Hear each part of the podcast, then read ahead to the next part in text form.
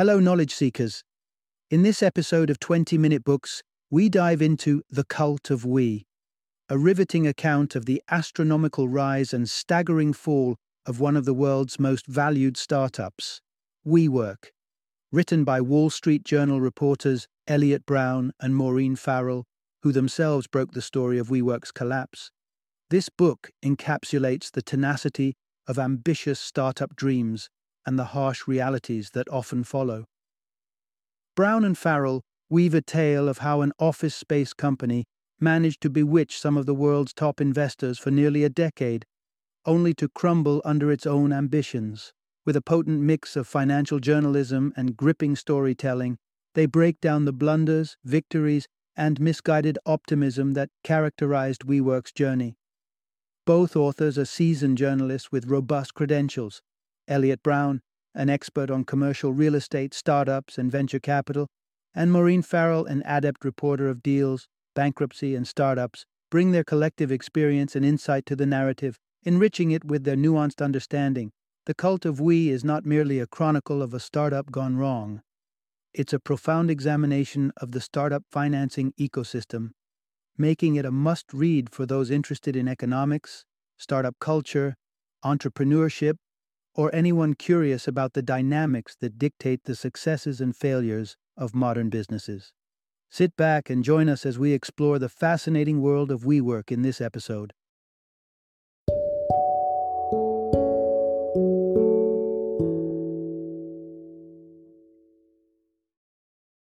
The Cult of We, WeWork, Adam Neumann, and the Great Startup Delusion.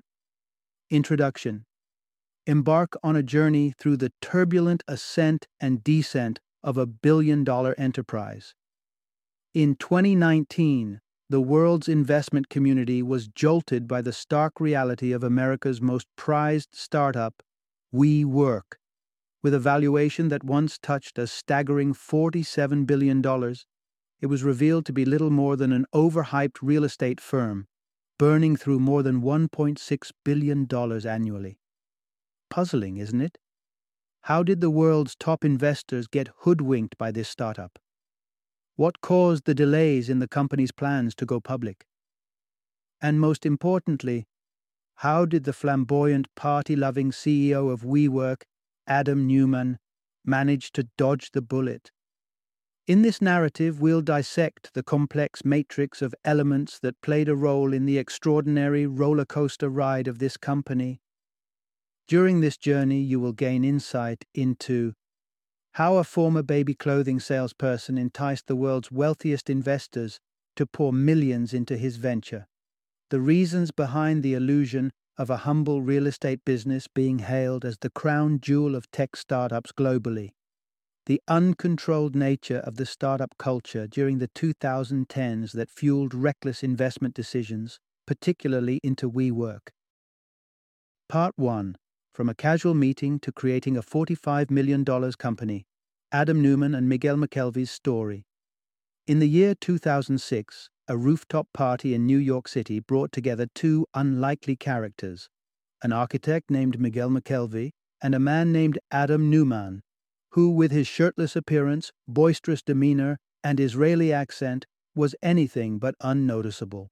A friendship was kindled that evening, and soon after, Neumann found himself seeking McKelvey's guidance to find an inexpensive location for his baby clothing enterprise. McKelvey recommended 68 Jay Street, the very building he was working in. But soon after Neumann moved in, it became apparent that children's clothing was hardly his primary interest. His prime motive was unabashedly clear. He wished to amass wealth, and he managed to pull McKelvey into his quest as well.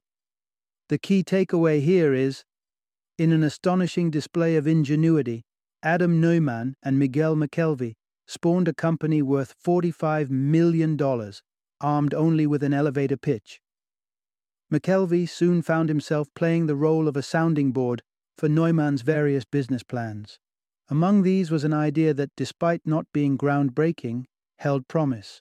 Neumann aspired to lease ready to use office spaces to tech firms.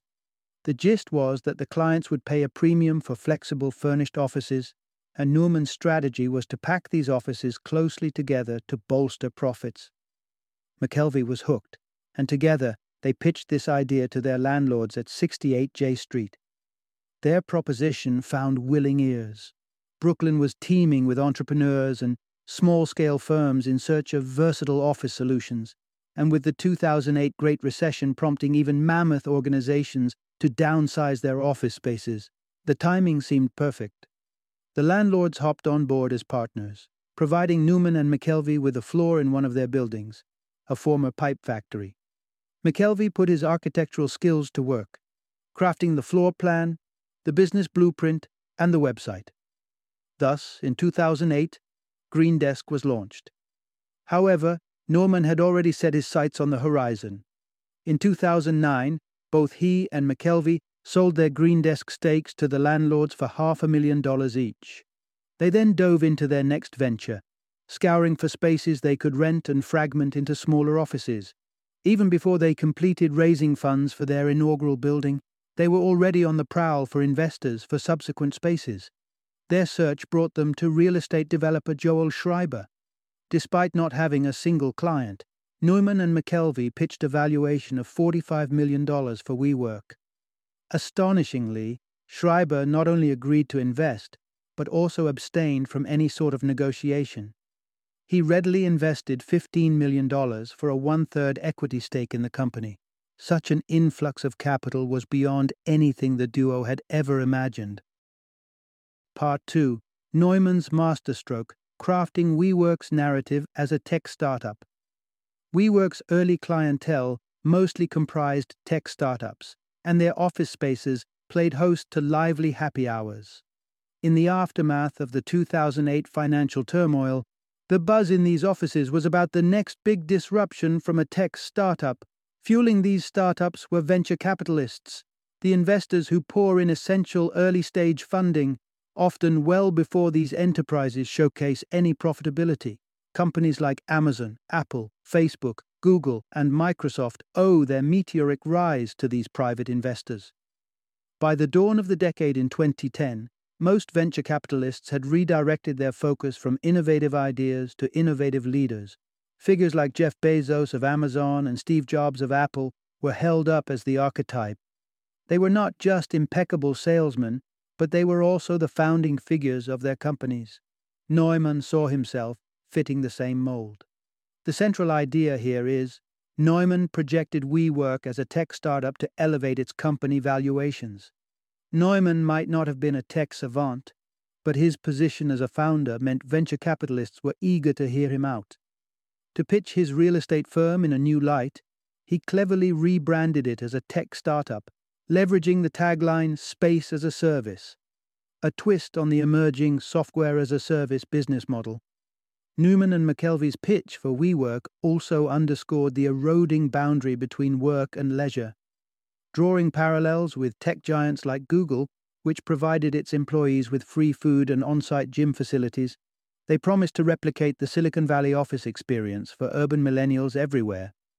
This would involve sleek designer furniture, glass walled cabins, communal spaces stocked with food, and the inescapable feature of free beer on tap. Through this seamless blend of work and leisure, Neumann and McKelvey envisaged WeWork offices as spawning close knit communities, a notion they termed a physical Facebook. And just as Facebook's declared mission was to make the world more open and connected, WeWork aspired to create a world where people work to make a life, not just a living. Alongside this vision, Neumann's presentations included slides that forecasted a leap in revenue from $73 million in 2014 to a staggering $2.8 billion by 2018. Investors were swayed, and in 2015, the esteemed venture capitalist firm Benchmark pegged WeWork's valuation at $100 million. Such a valuation was unheard of for a startup, let alone a real estate venture. Unlike software, the revenue potential from physical office spaces was inherently limited. Nevertheless, the hype surrounding WeWork was at its peak. By the midpoint of 2015, the company had amassed a whopping $400 million in investments. Part 3 With SoftBank's hefty investment in WeWork, Neumann's audacity knew no bounds. In a short span of time, WeWork had extended its foothold beyond the borders of the United States, establishing its presence in Europe, Israel, and setting its sights on Asian markets. This meteoric growth outpaced even the software companies Neumann had initially strived to emulate. With the company's expansion, McKelvey gradually retreated into a more behind the scenes role. The wealth he had already amassed was beyond his wildest dreams. As he withdrew, he yielded most of his stake in the company profits to Neumann. But for Neumann, there was no end in sight. He remained unflinchingly focused on doubling WeWork's annual revenue. The key takeaway here is SoftBank's hefty investment marked the onset of Neumann's increasing recklessness. Typically, seven years into their journey, startups are expected to exhibit diminishing losses. Yet, with 65 locations up and running by 2016, WeWork was hemorrhaging a million dollars daily. Therefore, when Neumann proposed fundraising in the world's largest market, China, investors were justifiably displeased. Neumann, however, was under no obligation to heed them. He firmly held the reins of the company. Even as concerns mounted, partners tended to accede to his demands. Reports suggest that dissenting votes were virtually non existent. Unfazed by the lack of profits, Neumann's fixation on turbocharging growth persisted. He reasoned that rapid expansion would serve as a beacon for prospective investors, helping him reel in the massive revenue he sought. In 2019, Neumann journeyed to Tokyo to meet with Masayoshi Son, the founder and CEO of the tech titan SoftBank Group, to discuss potential investments in WeWork. In a departure from conventional discussions, Neumann unveiled what he dubbed the Triangle Plan. This involved WeWork swiftly dominating every facet of the commercial real estate market, including the global construction and brokerage sectors. He projected its worth to be in the trillions, making it the most gargantuan company in the world. Son was captivated. At this juncture, WeWork was not only caught up in a whirlwind of hype, but also ranked amongst the world's highest valued startups, albeit only on paper.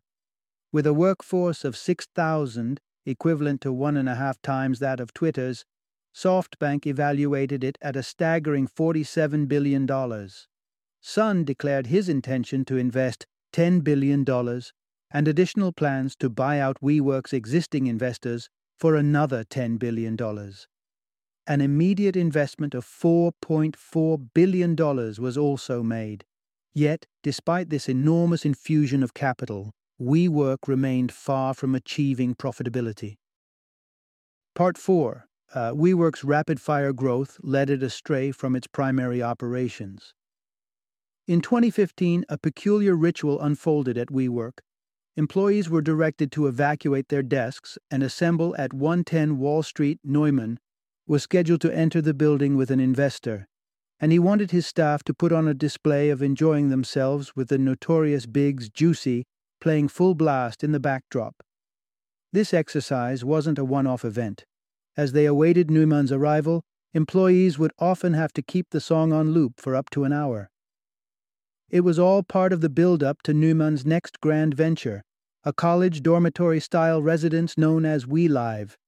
With the same transformative touch it had brought to office spaces, it now aimed to revolutionize the residential scene.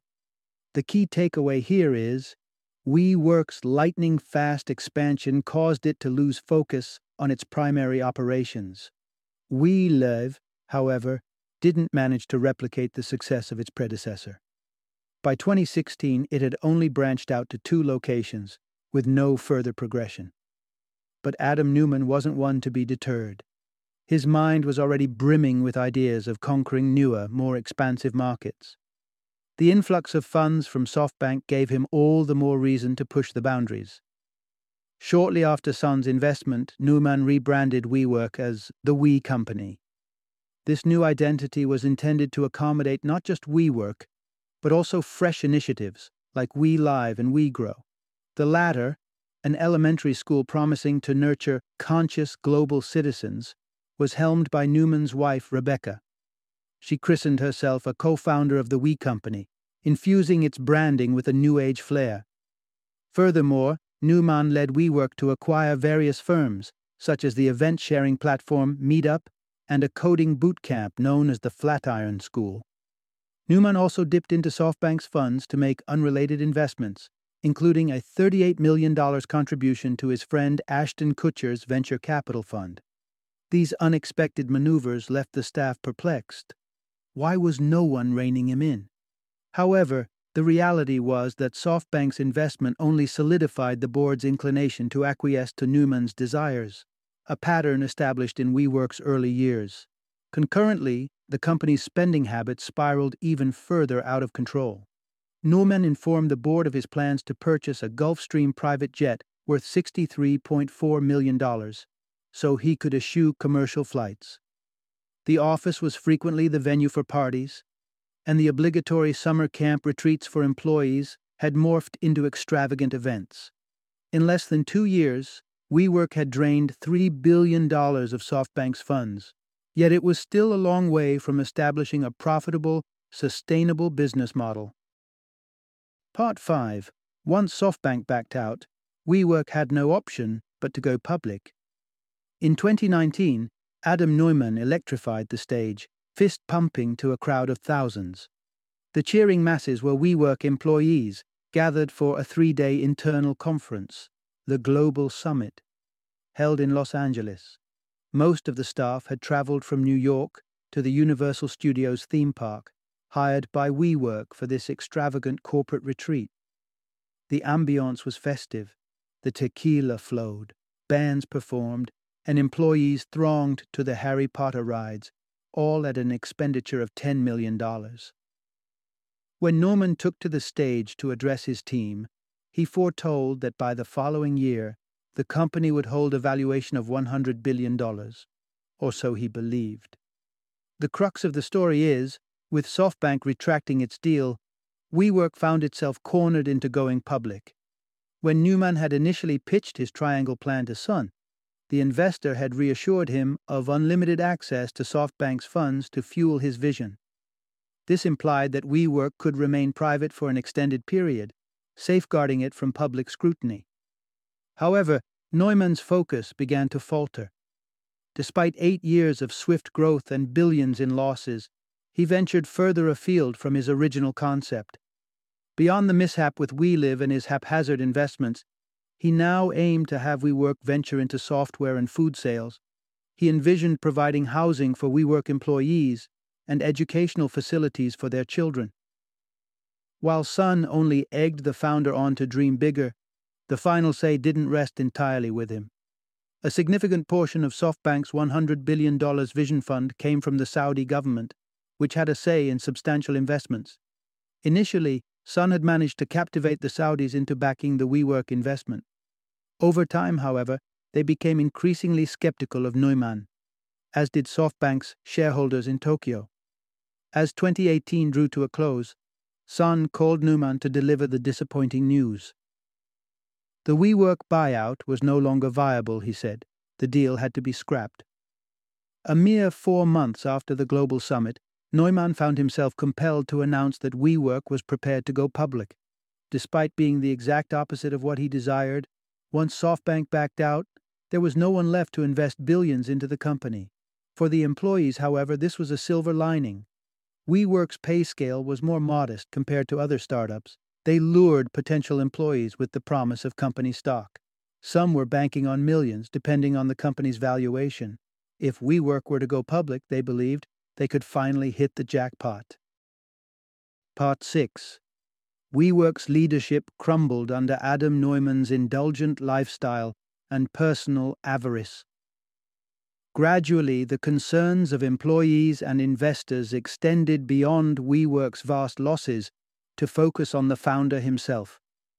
Neumann's personal net worth reached a whopping $10 billion in 2019, thanks to the lucrative agreements he concocted for his own benefit.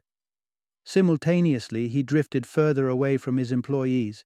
He became infamous for his extravagant parties aboard his private jets and was perpetually accompanied by a retinue of aides, including a hairstylist and a surf instructor.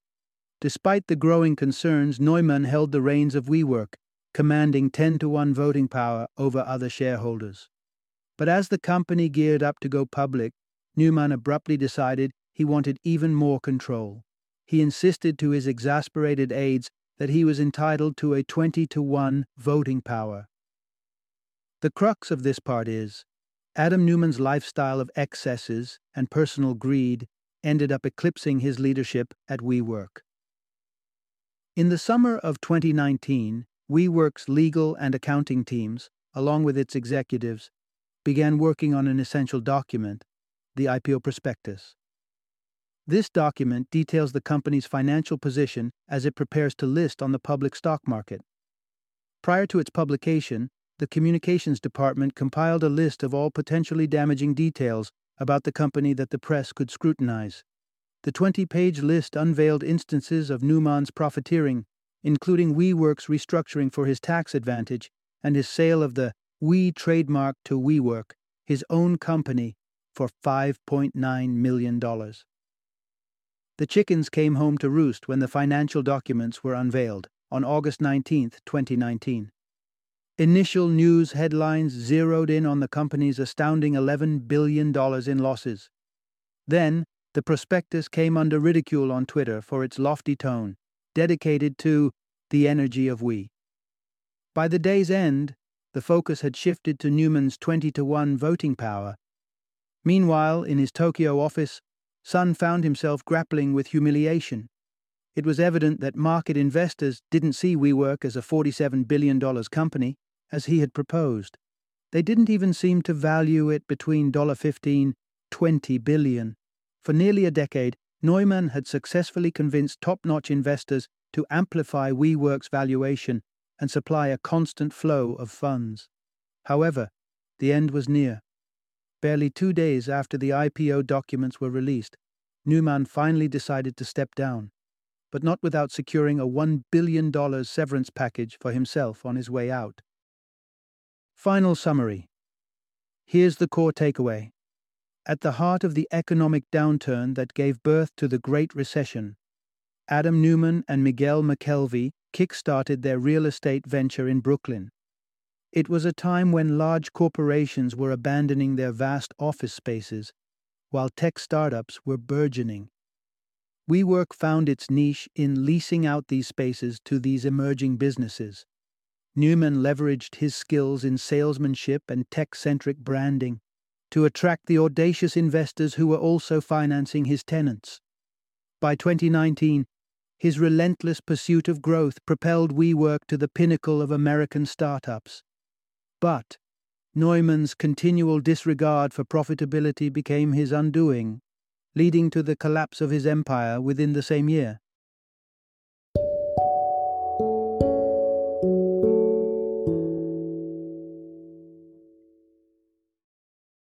Thank you for joining me today on this journey of learning and discovery as we explored the insights of another thought provoking book in our growing library of knowledge.